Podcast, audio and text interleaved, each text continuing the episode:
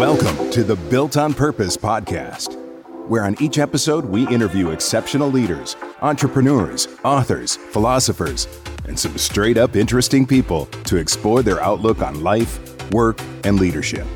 And now, here's your host, CEO and co founder of Y Scouts, Max Hansen. Hey, everybody. Welcome to episode 56 of the Built on Purpose podcast brought to you by Y Scouts. I'm your host, Max Hansen, the CEO of Y Scouts, where we find purpose aligned and performance proven leaders. Today, our guest is Kevin McCauley, founder and CEO of Upper Hand. Kevin founded Upper Hand in 2012 after seeing an opportunity as a little, league coach to revolutionize the sports and fitness industry. Kevin actively supports the startup and sports community as a Techstar Sports Accelerator mentor and overseeing a predictive analytics program with Butler University. Kevin, welcome to the Built on Purpose podcast. It's a pleasure to be here. Thanks for having me, Max. All right. Well, I'm going to start out with some softballs here. Uh, tell us about your company, Upper Hand. What is it today? Uh, Upper Hand uh, is a, a platform that uh, really is designed to help uh, build innovative software solutions uh, that make the, the management of sports and fitness ever effortless and contribute to a healthier uh, more active world. Um, the more businesses that uh, are in business um, and growing, uh, the more athletes uh, have to choose from uh, in the marketplace. So uh, we are very much a tech company here in the sports and fitness space. Awesome. And I had a chance to talk to Kevin, I don't know, about a month ago. We share a lot of passions and coaching, and and so they're gonna. this is gonna be a great conversation. One of the things we touched on that I want to jump into, just so you can kind of share with the audience, Tell us uh, about the problem that you're start that you're trying to solve when you started the company, and then kind of tell me tell us where it is today because I think it's super interesting on on kind of how you got started, and I think it'll be good for people to kind of hear how companies can pivot and really get into a uh, a sweet uh, spot. You know, once they've uh, once they've got things underway. Yeah, no, it's it, it's a great. Um, always love telling the story, and uh, really for me, it was just sort of emerged from coaching baseball. It was back in 2012. Uh, it was you know, youth baseball, little league. I, I, played baseball growing up. I think I mentioned to you earlier when we started. I got a nephew plays uh, Butler, um, so always had a passion for the game. But it was in the process of coaching um, that parents would start to come up and say, "Hey, you know, my kid's loving the game. Uh, w- would love an opportunity to be trained." And so I was like, "All right, sure, I'll, I'll do that." Um, started doing pitching lessons, things that you know I, I feel like I know pretty well. Um, and it was through that experience that uh, I saw a need to connect uh, athletes um, and parents with uh, private coaches to make it easier to do business um, with a great online booking experience. Uh, so it was about a you know less than a year later we launched uh, a company called Book a Coach at the time. Uh, that was launched as the des- destination for sports lessons, helping thousands of coaches better manage their sports and, and sports training programs. Um, so that they could spend more time doing what they love, uh, developing the skills of those athletes. And so as a, Book a Coach really grew, uh, so did the number of bookings, uh, really the need for additional tools, fun- functionality, capability, um, you know, that coaches were requesting to help manage uh, that, those businesses, right? Um, and so we, we began regularly pushing new innovative uh, back office features, uh, which started to look more and more like uh, software to run a business. Um, you know, I won't get into all the details of, of how we pivoted, but um, we started to notice a, a, lot of people coming back through the platform um, weren't necessarily in need of being connected with somebody or finding someone.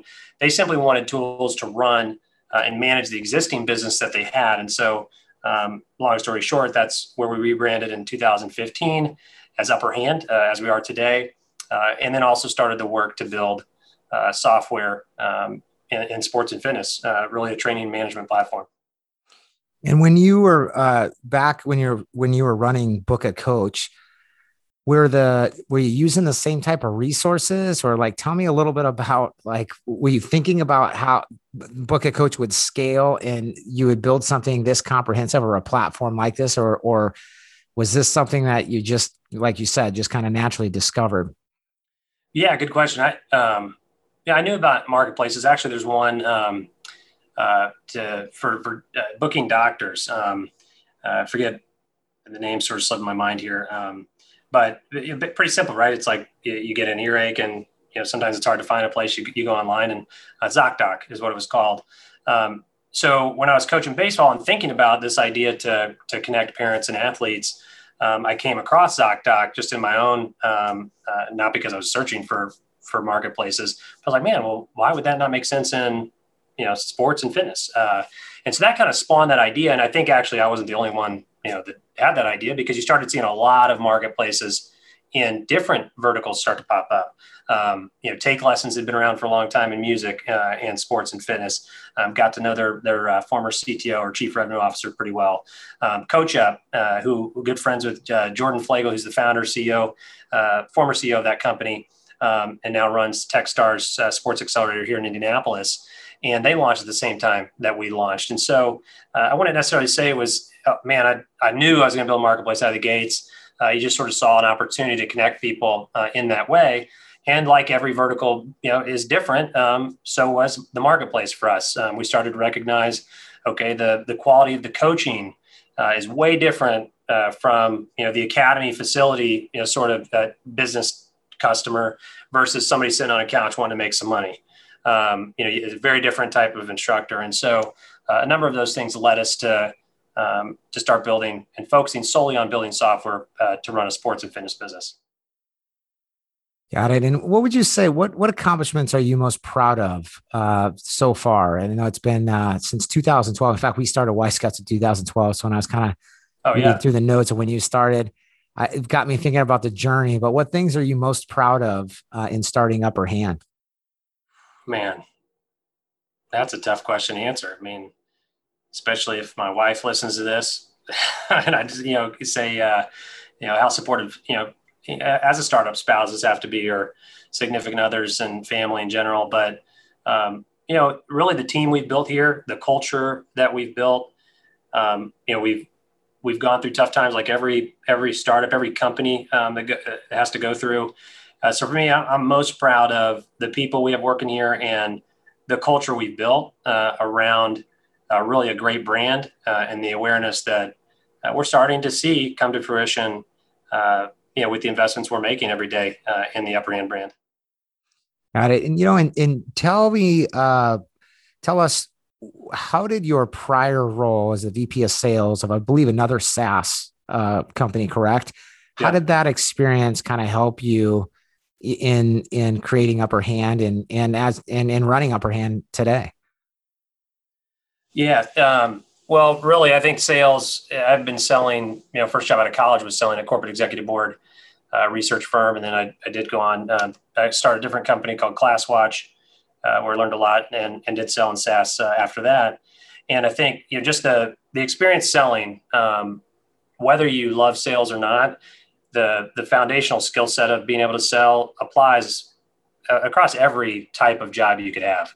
Um, we're all selling every day, whether we know it or not internally and externally, right? Whether it's you know you're selling your boss and your next promotion, right? May, you may not think that's selling, but you actually are. It's called internal selling, um, you know. And so understanding sale that sort of sales process really brings a lot of value to okay when we're starting to think about the business where where is the value for customers right um, i'm a business uh, business graduate from kelley school so i understand kind of business mechanics but that's just one piece of it right it's like all right how do we turn that you know, the idea of connecting people on a platform or you know, building software, whatever the idea is that somebody out there has um, who's listening to why y Scouts and follows you guys, um, you know, how do you then convert that into selling it? Because you're going to have to sell it, right? Otherwise, there'd be no business. Um, uh, and and that's a whole different podcast in of, of itself. Uh, but it definitely helps. It teaches you you got to be resilient.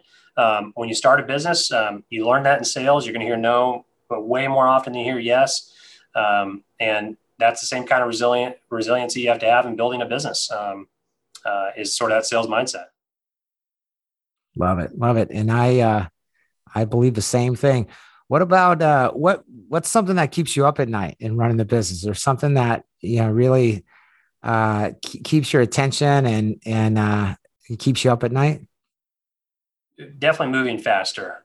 You know, um, you know, of course, there's obviously all this stuff with COVID and things, but those things are out of your control, right? Um, I try not to worry about what I can't control, but certainly moving faster. You know, they say uh, I forget which general it was, but it was Ulysses S. Grant.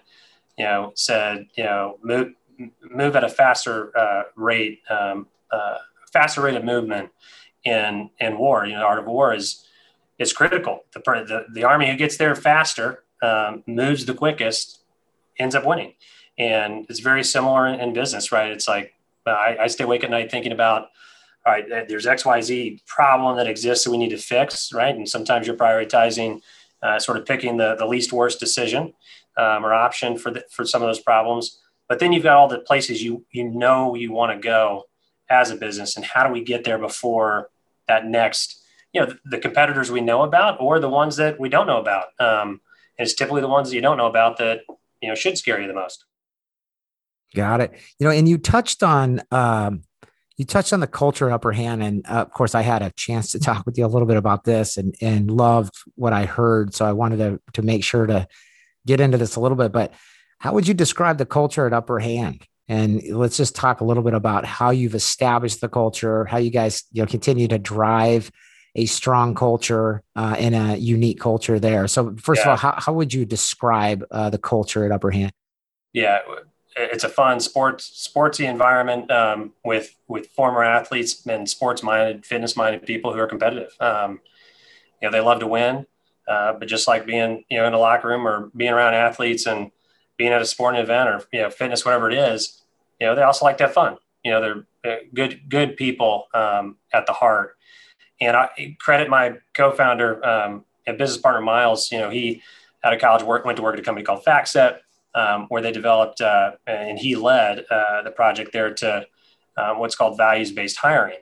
Um, so early on, when we had just three or four of uh, four of us um, in the office, uh, we sat down and wrote down, okay, each of our own, create a list of your own 10 values that these are the 10 values I'd want people I work with to have. Um, and then we went through a brainstorming session and we picked the top 10, taking some from some lists and some from others and then came up with our, our top um, essentially nine core values. And then we have some basics that support each one of those values. And the key is over time, uh, we've hired off of those values. So uh, when we interview, we're, we're interviewing around, you know, are you passionate about sports and fitness? Are you selfless? Um, do you check the ego at the door type thing? Um, what type of aspirations do you have? You know, when you're 70, uh, 70% certain, are you deciding? You know, are you somebody who sort of sits on your hands and thinks about it thinks about it? Um, do you take initiative? Um, are you gritty? You know, uh, do you appreciate the grind when it, when going gets tough? Do you look for somebody to complain to, or do you say, "Man, this is a chance I'm gonna dig in my heels" type thing? Um, and then we try to pick the best candidate that fits those core values. And um, you know, our, our hope is that you know if we ended up putting them in the wrong seat, which you know hiring is difficult as everybody knows, we, we at least have the right people um, uh, working together.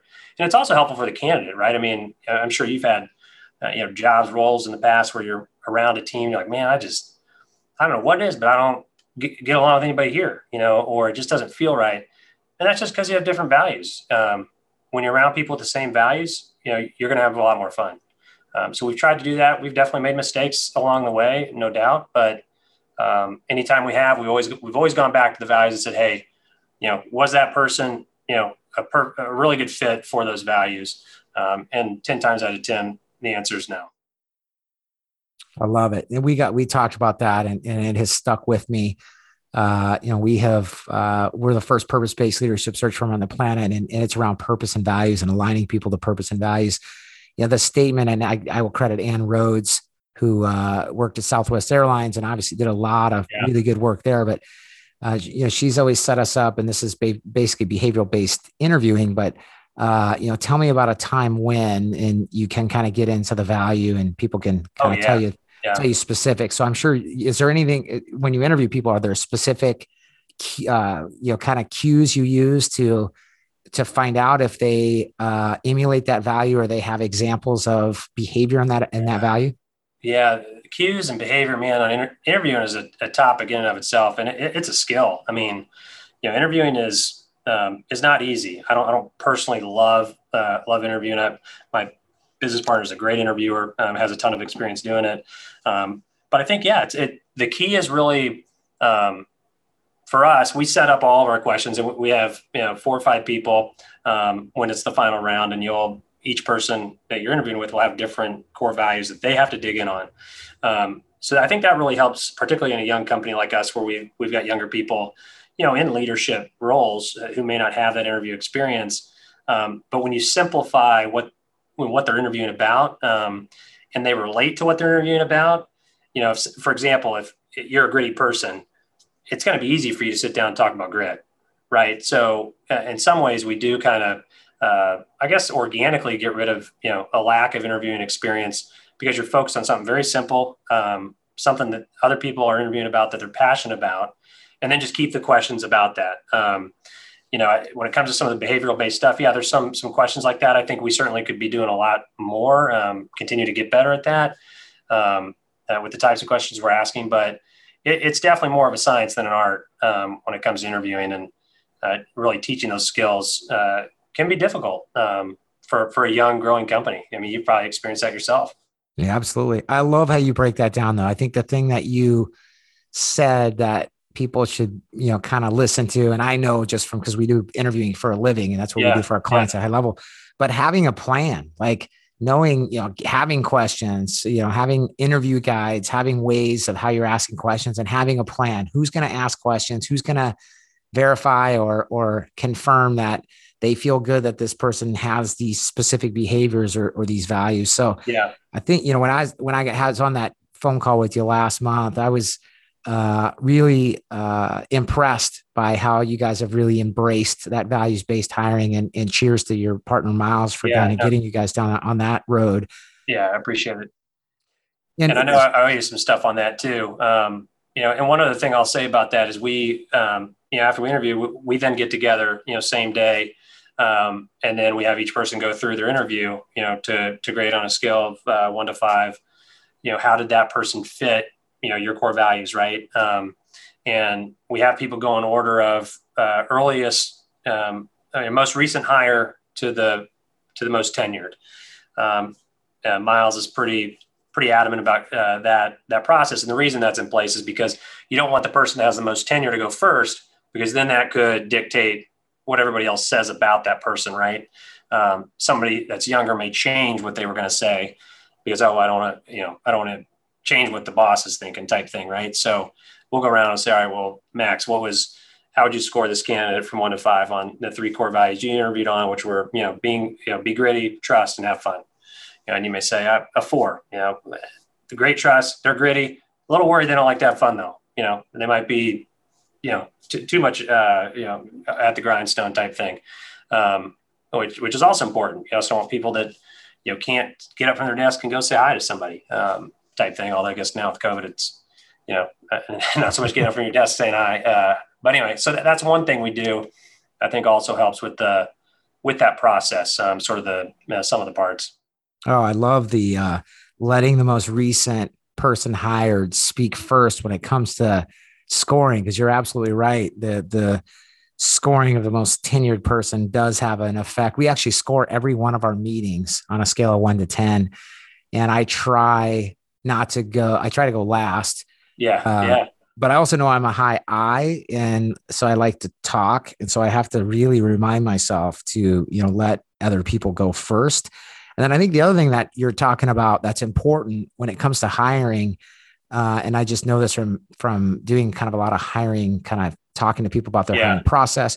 But it's how you score. So using a scoring matrix or a grid, like you're talking about, like a scoring system, it's important to point out and, and maybe you know get your input on this make sure you feel the same way. But sometimes it's not the exact score that's most important. Just because somebody might have scored it a three and somebody scored it a five but the conversation that ensues of why they scored it a three and why the person scored it a five that conversation becomes important. It's not as much about the score. Would you agree? And is that how those conversations you know kind of come to fruition?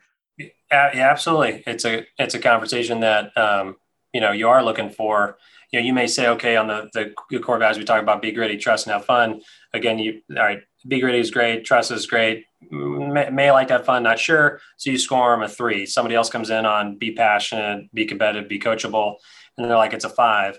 Um, you know, you may have a different candidate that you're a five on all three of yours, uh, somebody else is a three on the other three, and so that that does create a conversation around. Okay, well now let's look at you know who are they going to be working with, right? What's the role? Um, some roles, you know, really should have you really should weigh core values a little bit more important based on the role.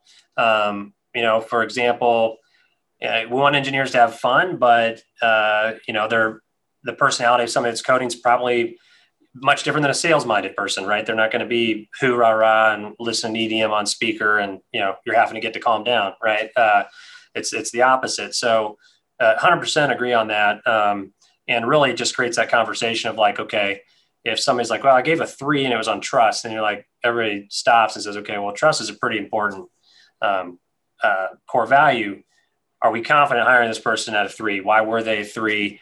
Did anybody else get a sense of, you know, even though you interviewed on other core values, did you get a sense of a three on trust? You know, um, and it's weird how when you have that conversation, all the pieces start to kind of come together in, in the core values uh, sort of review of each candidate.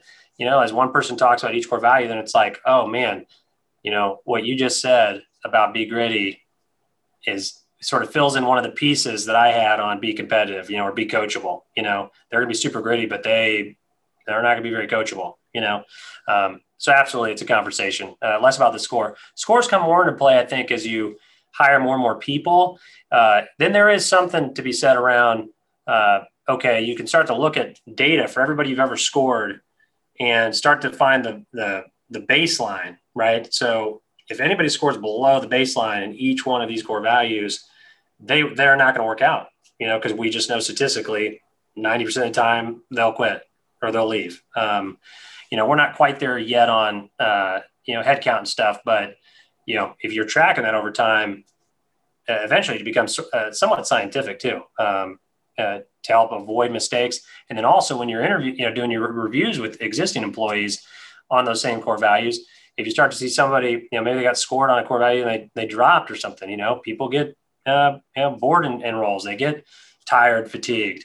Um, you can go back and look at that score sheet to say, man, okay, this person's, we got to get a little worried. You know, one of the core values that you have to be at 10 or you end up leaving is they're starting to wait a little bit on aspirations or they're not as gritty um, or they're not showing up at the, the company happy hour, you know, on the have fun stuff. Uh, so those things I think, you know, do matter um, kind of long-term or holistically when it looks, uh, you look at the scores. Got it. You know, and I'm just one, one thing I'm noticing is you guys have nine core values. Is that right? Yeah, nine core values, and then um, basics, which is very similar to the Ritz Carlton concept um, of, that support those those core values. So, for example, with um, be competitive, there's three basics that fall under be competitive core value. It's you know find a way. Don't be the type of person if there's a problem. Well, we can't fix it. Find some way. Um, second basic is create win-win situations. So just because we're in a negotiation, whether it's internal, or external, you know, it doesn't have to be a win lose. Um, and then the third one is pay the price to win, um, meaning somebody's willing to go the distance to to get the win. Again, whether it's internal or external. Um, and so we created those basics because sometimes just the core value word itself, um, you know, it can be difficult to like, all right, what is be passionate? Um, you know, and that we have treat customers like legends, listen generously and cooperate and be human and use human touch. Like people like to talk to humans. Um, so we'll use the basics to support those core values. But yeah, it's nine nine core values and then 27 basics. God, that's incredible. So I do know just from our prior conversation, you are, if I remember right, on EOS traction. Is that right? We are, yes. Yes. Okay. And for those of the people that are listening that don't know, uh, EOS is an entrepreneurial operating system. Um, Gazelles is another, you know, kind of version of, of a system you could use. But so when you go, I just, I'm familiar with the system. When you go through and you do um, when you look at your current team, do you take all nine of those core values and you plus plus minuses um, yeah. or minuses? And so, wow. So with, with, every employee?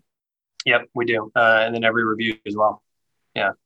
That's amazing. I, I mean, I always preach, uh, and that this is, this just goes to show that, you know, different flavors for everybody, but I always preach, you know, no more than five core values so yeah. if you have nine, you know that you you really like the core values. Uh, they they really you guys are, um, you know they they are important to you guys, and and uh, I, would love to hear that. So yeah. I could talk about hiring. Obviously, that's what we do. So I won't get you stuck there. We could I I could sit no, no, I, yeah. It, well, hey, it's it's a problem people have, and it, it's one that people need help on. And I think, uh, you know, five core values. I would I certainly would agree. Uh, and, and, people do teach keep it uh, keep it simple, stupid, right? It's kind of the one of the sayings, right? Um, but I, I, also think it's important for people to understand, um, you know, customize it to, to your business, right? Customize it to your personality. Yeah, you don't want people to have to go through a, a book to figure out your, your core values. Um, but you should try to keep it simple, you know, and that was one of the reasons we added basic stars is because we do have more and it, it, it, makes it easier to review, you know, somebody on the plus minus system with uh, EOS, which is a phenomenal program. If people aren't familiar with it, um, and the book traction would definitely recommend it, but um, you are right. The fewer values, um, you know, definitely the better. Uh, I mean, we've seen some where it's like people have, you know, 20 core values and 100 basics and it gets super, super crazy. So keep it simple. Well, and on the EOS, just because people don't have to be on EOS to you know kind of understand the the model, I uh, I didn't confirm this, but I assume you're the visionary on the in the EOS system. Yeah, yeah, that's right. Yeah, so so people that that if they don't know what EOS is, it's really predicated on uh, the premise that there's a visionary typically, which is obviously Kevin in this case, um, that usually, and I was, and I'm the visionary too, so I'm not talking smack. Yeah, There's yeah. usually a little bit ADD. they come up with yeah, lots of ideas all the time. They're not probably the best executor because they'll just keep coming up with ideas and just keep, yeah. you know. And so and then there's an integrator. Is Miles your, is your business partner the integrator, or is, do you have somebody else? Yeah, yeah, he's he's uh, he serves as integrator now. Yep. Awesome. And so the, obviously that's been a really good one-two punch for you guys. And uh, yeah. when did you figure out that that that you were more naturally the visionary and he was a really uh, good executor? Man, uh, we we didn't get introduced to well, I didn't get introduced to Traction EOS until I was like maybe just two three years ago. Um, so we're only two years into the system. I, when I first read Traction, I mean I'm like three chapters in, texting Miles like, "Holy crap, this is why was why is nobody ever telling us about this?" And then and then when you finally you know start implementing it and you tell people about it, all these people you've known forever are like, "Oh yeah, we're on Traction EOS." Like, well, hey, stupid, you could have said something, you know, like, hey, a little advice, you know. Um, so we, we found out after read Traction, and there's another book, um, Rocket uh, Fuel. Yeah, Rocket Fuel. That yep. that uh, you know, there's a set of books that um, you know, obviously, as you know, you can read that have different reasons to read them. But Rocket Fuel is about um, really understanding who's the visionary and, and integrator. Um, and I mean, I was again three, four chapters in that. I was like, Miles, you're not gonna believe this you know, this is one reason we've always worked well together because we worked uh, together in college too. Um, and so it was, it was after reading that, we started to recognize, man, um, it's kind of self-reflection for me too. Like, okay, well, I, I'll get it done if it has to get done because that's my personality, but I don't like, I don't like the, the operational piece of things. Right. It's, um, and so what EOS teaches you in other systems is when you, you do what you're great at and you get everybody in your company doing what they're great at, you go faster um, you move faster, you make fewer mistakes, uh, and that's really the idea idea behind it. And if you get the visionary to to trickle that vision down and we execute on it, you know, you should also grow faster. So um, it was after reading that book and and just having worked together for so long. He asked his wife, I asked mine, and all four of us got the right answer. I mean, it was like four for four. Miles is an integrator, Kevin's a visionary. Um, even though there's a, there's a little bit of each in, in everybody, right? And it doesn't mean that because you're an integrator and you actually can can implement EOS if you don't have an integrator, um, you know, and obviously customize some of those pieces. But uh, we're very passionate about EOS here. It's a you know, we've had to customize a little bit over time, but um, it's it's been tremendous for our business. No, I love the concept of whether people choose to use Traction or not. The concept of really identifying, and usually the founder CEO not always, but usually the founder CEO, what they have to come to realize is that they're not good executors. And so yeah. in, in the search world, we take on second in command roles all the time. And when you start talking to a visionary or a visionary and you know president CEO, maybe they're even if they're not on traction, what they're describing as what they need in their COO or their second command is somebody that can execute, somebody that can translate the, you know what they're thinking and what they're saying and distill it down to uh, you know goals and what rock you know rocks in the traction system. So it's super important. Yeah. Well, let me change gears a little bit. Uh, yeah. What what what gives you the most energy? What are you working on that gives you the most energy? I, I love the you know I love your guys' industry. Obviously, I you know I'm a I coached probably 15 20 teams. I played a lot of sports. Uh, so sports and fitness, uh, you know, is a passion of mine. Uh, but what gives you the most energy that you're working on today? Like what projects? What are you guys doing that that that gives you the uh, most energy? So so many things. Um, you know, our the, the reason we're we're called Upper Hand is um, you know it's an acronym for sort of mastery advantage. Uh, you know, over an opponent, right? You have the upper hand. Um, the logo is the symbol of a hand. Um, uh, it's this. It, you can see a little chart going up into the right, um, which looks like a bar chart. Uh, you know, and then the foam finger sort of represents the human touch, uh, and it's kind of sporty, right, um, and sort of fitnessy. Uh, I get super passionate about helping people grow their business, um, even if they're not like if they don't become a customer, um, or there's somebody who's super unhappy with using Upper Hand, and I get a chance to talk to them, and then I learn about what we're doing wrong, um, you know, or maybe it's something they're doing wrong in their business model. Uh, I mean, I, I could talk about that stuff all day long. Um, you know, and so some of the projects I just mentioned, I was driving back uh, from uh, meeting with uh, some folks at Acceleration um, uh, here in town and just sitting down. People have been in business for 20, 30 years, right? Um, still using pen and paper to, to process, uh, you know, scheduling and running some of the business. But then they use technology in other areas and they trained all these athletes. And uh, when you start to just see, you just see the opportunity to, to help people um, when you get a, get face to face with them. Um, and so I get very excited about that. Our industry has so much happening. Um, you you know that uh, anybody who's a consumer of fitness knows that with Peloton and Whoop, which I'm you know now wearing. I don't think it was last time I saw you, um, but people keep talking about it. Uh, Apple Health, uh, you got all the things happening at, at the uh, the physical location level, right? With Planet Fitness and Xponential Fitness, et cetera. So it's it's very exciting um, what's happening in space because it presents a lot of opportunity. There's a lot of disruption. Um, you know, there are definitely going to be people left behind. Uh, you know, sort of the innovator's dilemma situation. And I think, you know, for me, uh, the projects around, uh, you know, building a product uh, for folks as, as fast as we can. Again, why I don't sleep at night. You know, how do we move and innovate faster? Uh, and then how do we help grow businesses? How do we help move data from one place to the next to, you know, help somebody make better decisions or make the decision for them?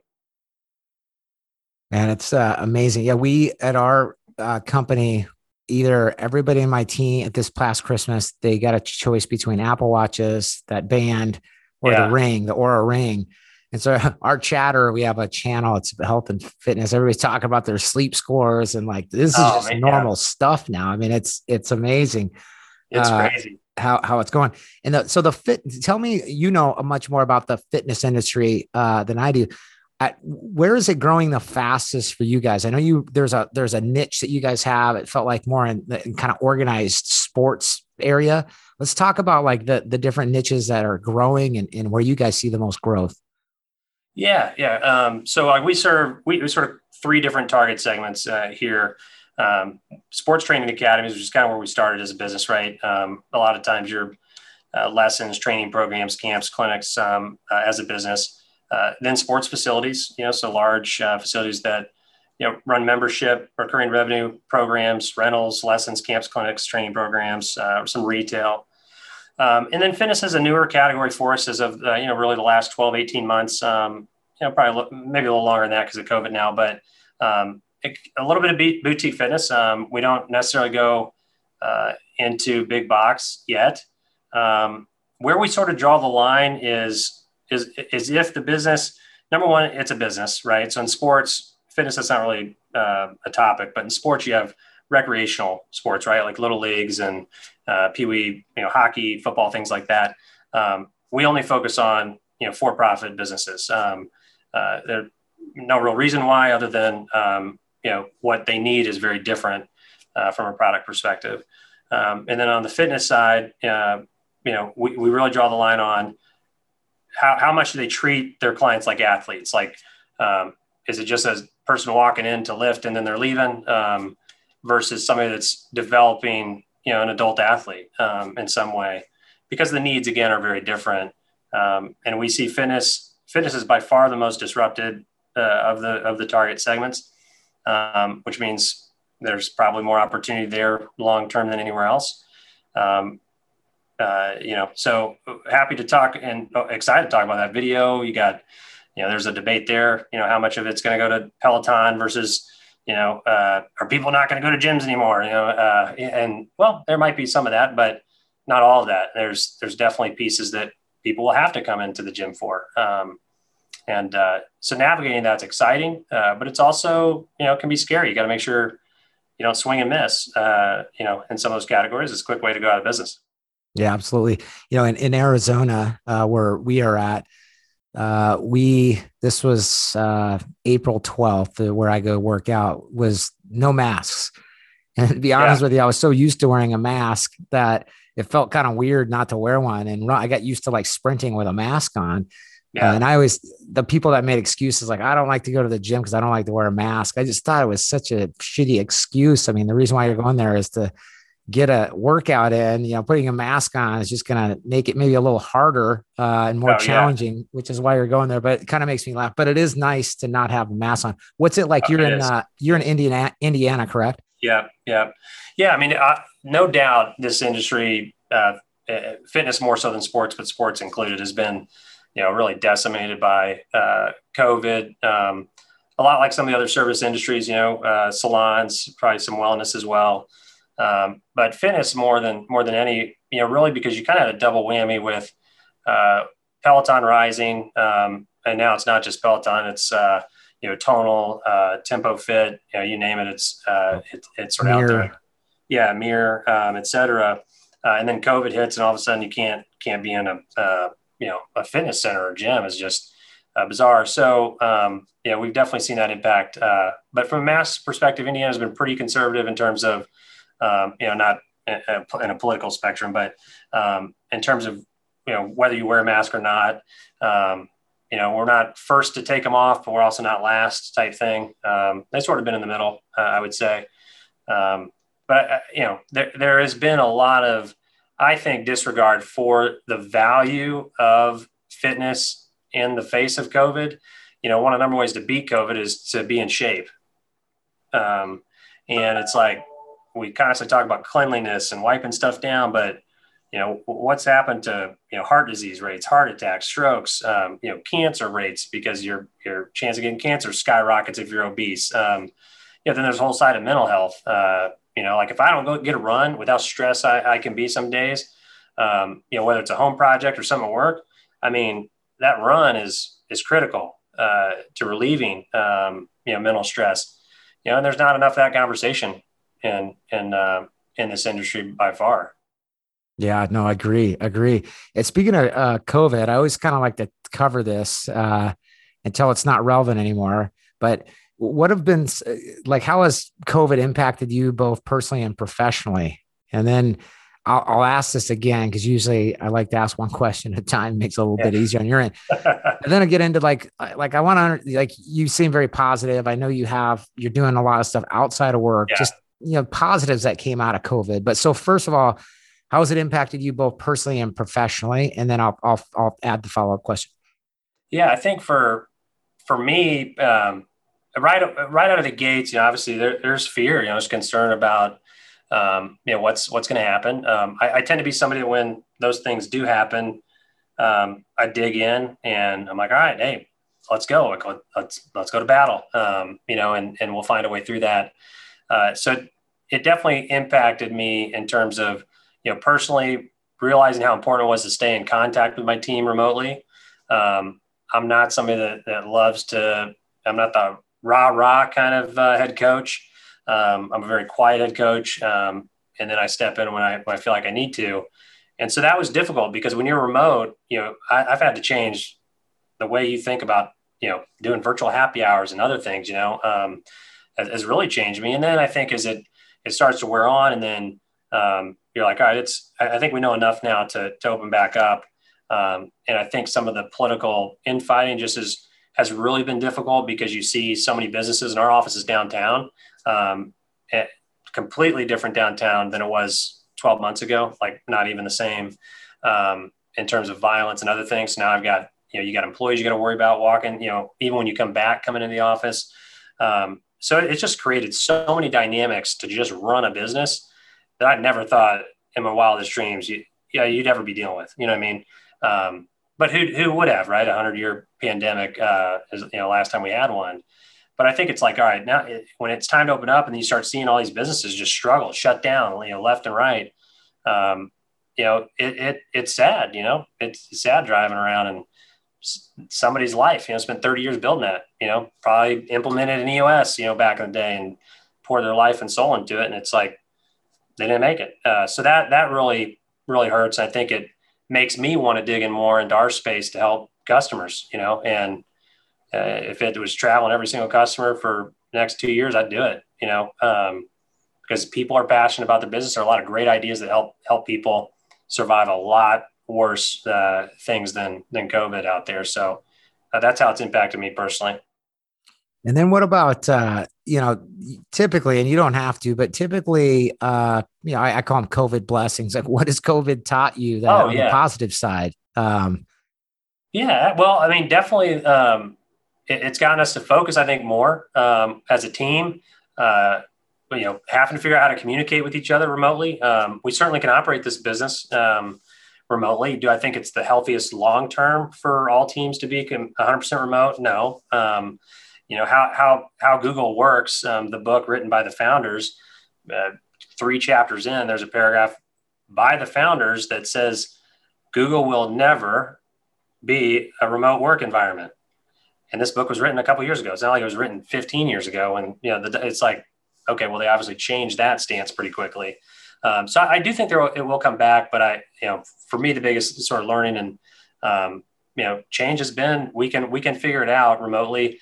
Um, and and it does bring it can bring people closer together um, you know because there's sort of this shared shared goal uh, and vision you know outside of work that you know people care you care about each other you know? Yeah absolutely. Absolutely. And then speaking of uh, you you alluded to this a couple times but how do you uh, you know i know you guys are your customers are national. How do you juggle kind of your personal life and professional life and traveling and and uh, managing your day-to-day uh, you know with the business and at home? Oh my god that's uh that it's a challenge. Um you know i think well you definitely have to have a supportive if you're in a relationship with anyone you, the person who you come home to has to be in support of what you're doing. Um or, or you'll just find your you, you won't be able to do it. Um, uh, I'm talking about starting a, a business. Um, sure. You know, when it comes to COVID and working and stuff, I mean, there's there's definitely different opinions at home too on that, right? Um, uh, my wife works uh, for Eli Lilly, um, and, and, you know, certainly has a, a different take than, than I do, but two different industries as well, right? Um, but you have to have that support uh, because you do have to travel sometimes. I mean, again, I love traveling; it's one of my favorite things to do, going to, to visit customers and um, it, it's also kind of what lights the spark. You know, if you're you're not, you know, you sort of feel like you're, ah, am I burning out a little bit or getting bored? You know, and then you go and you meet that customer and you, you see some new machine, you know, some hockey treadmill. You've never seen a hockey treadmill before, which is crazy, by the way. Um, you know, people have skates on a treadmill, and then and then it's like they've been in business for so long. You're like, man, you go back fired up. Um, so for me, that's very important. I think to the to to the whole equation. Um, is, is making sure you have that support before you do dive into a new business. Um, and if for people that have started them and they're 10, 15 years into it, or even one year, they probably know exactly what I'm talking about, you know, because uh, not all spouses and significant others are going to be supportive because you're going to have a lot of surprises along the way. Uh, uh expect the unexpected. 100%. If they're one year in, they've had a hell of a year dealing with COVID. Oh, yeah. they've, got a, they've got a lot of, oh, lot yeah. of lot of lot of stuff ahead of them to look forward to. But do you feel like uh, with your company again? I, again, I, we share a lot of the same passions. But do you feel yeah. like you found your purpose with Upper Hand and kind of, you know, because it seems like you were able to kind of merge your passions, you know, prior to you know getting in the professional, uh, you know, work world into yeah. kind of what you actually get to work and do. I mean, is that fair to say? Uh, absolutely. Um, I'm I, I love sports and fitness, um, and I love business. You know, um, we probably don't talk about enough here, but you know, re- really any SaaS company or B two B. Well, going back to the sales, right? I mean, to sell well, you have to understand the business you're selling into, right? You know, uh, how the business operates. What's the what's the business model, right? How does it all? How do the wheels uh, wheels turn to to make the uh, sausage and cheese, whatever you want to call it, type thing. Um, so it, it, yeah, I'm super passionate about you know business, and it's it's hard. You know, uh, every business is a little bit different, but there is there's some common threads there between you know fitness, sports facilities, and sports training academies, and that's why we stay in this space um, is to really try to focus on uh, focus on them. And I, I, do feel like I found found that uh, thing I'm passionate about. Awesome. You know, I think you have too. That's why that's why I brought it up. What about what? What are you most curious about now? Like, uh, I mean, obviously you're you're in the the sports and fitness world, but what what are you most curious about? What do you think about um, just in general, what, what are you most curious about? Probably uh, best practices. Um, and what I mean by that is how what are other people doing to address problems um, for their business, whether it's a competitor of ours or, you know, uh, customers of ours who, who think they compete. Um, one of the big takeaways uh, I learned out of college at Corporate Executive Board, which is a research company. They've been acquired by uh, Gartner since uh, since that time.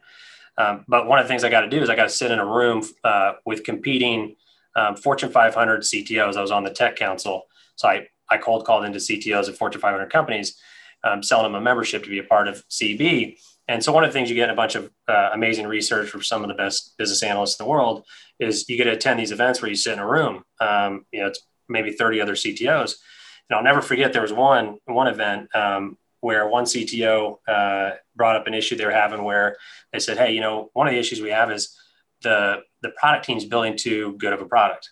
Um, and what I mean by that is sales keeps coming to us saying, "Hey, this thing's not breaking. Like we can't go back in to sell the widget again because it it's not breaking down, you know. And I was like, man, I actually never really thought about that. But now you hear about all the iPhones, now they kind of start to die a little bit after a while. And then another CTO is in the same industry, um, competes with that company, said, we've got he what he just said, we got the same problem. You know, and then and then you start to hear all these creative uh, ideas around how other people are dealing with it. And so a lot of times it, it took away my fear of talking to competitors um, because it's not going to change what we do talking to them. If anything, it opens up your eyes to, to ways we could do things better and vice versa. Um, and it, most importantly, it, it, opened my eyes to the power of, of just having a, a, conversation around how you do business and all the things you can learn is, it, I mean, it's so rich and, and takeaways and knowledge that uh, that's one of the big things for me that, um, you know, I'm, I'm passionate about, as you can tell. Awesome. No, I love it. All right, I'm gonna we're gonna I'm gonna take you through a rapid uh, fire questions. Uh, okay. So short answers. There's about uh, eight to ten, uh, but we'll just learn a little bit about okay. Kevin. What's the first thing you do when you wake up? Oh, first thing I do when I wake up is uh, shower, and then I go. Um, my job's help get the kids ready. Um, so I get ready, get dressed, uh, get Henry's five. Tori turns uh, three in August. Get them dressed. We have breakfast fiber one for me as I get older, unfortunately, and Eggos for them. five and, and three. daycare and then down to the office. You've got your hands full with five and three. I do. Uh, what book have you read more than once? Shoe Dog. Which person has had the greatest impact on your life? Hmm.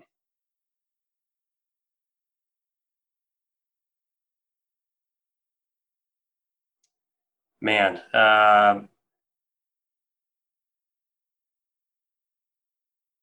Probably my parents and my dad. What is what is something that you're waiting to check off your bucket list? Oh, check off my uh, oh the Masters. Attend the be at the Masters on Sunday. Ah, uh, you know I I I'm interrupting the rapid fire, but I've only been to the Masters once, and it was on Sunday when Tiger Woods won in 2019. so Shut up! I'm not you joking. Oh. Only day I've ever been. But uh, uh, how about since you're, if you could teach one subject to school children, what would it be? Plato's Republic. Are you a morning or night person? Morning. Do you think leadership can be taught? Yes. If you could change one thing about the world right now, what would it be? Help people understand that more people love you than you think. I love it. All right. Well, I'm going to start wrapping up. I'm going to leave the last word to you. Is there anything you want to share? And then I'll kind of wrap up with some uh, with a, some stuff on the end here, and kind of with a button on the end. But anything you want to share with our audience, I want to give the last word to you. I've really appreciated your insights. Uh, awesome business, uh, a lot of passion behind it, and it's just uh, thanks a lot for all your time today. But what would you like to share with the uh, audience yeah. as we close out? Well, one, I think Y Scouts is, is an awesome organization. Um, we're very fortunate to be on here. You know, obviously for people that have listened, it's important for them to get something out of it. Uh, I welcome, you know, reaching out on LinkedIn. Uh, if there's anything, you know, I've said or you've heard about that you'd like, you know, maybe some additional conversation on. Um, but then I would also say like, you know, uh, Y Scouts can help. I mean, one of the things that EOS, some of these things leave out uh, is a lot about the culture and the value building. Um, it's very thin on that. Um, as it relates to building your missions and other things that uh, are important uh, to building a business. And we need we need organizations like Y Scouts um, to be very successful, uh, particularly in the times we're in, where businesses need guidance. Um, uh, so that, that that would be my last uh, sort of word. Awesome, man. I appreciate that. And if yeah. you want to check out Upper Hand, is it getupperhand.com? Upperhand.com. Uh, getupperhand.com to check out yeah. more about Upper, Upper Hand. Hand. Yep. And then uh, you've been listening to the Built on Purpose podcast with Max Hanson, brought to you by Y Scouts. You can find all our past and future podcasts at yscouts.com. Thanks for listening. Thanks for listening to the Built on Purpose podcast, where on each episode we interview exceptional leaders, entrepreneurs, authors, philosophers, and some straight up interesting people to explore their outlook on life, work, and leadership. You can hear any of our previous shows 24 7 right here on Star Worldwide Networks or wherever you get your podcasts.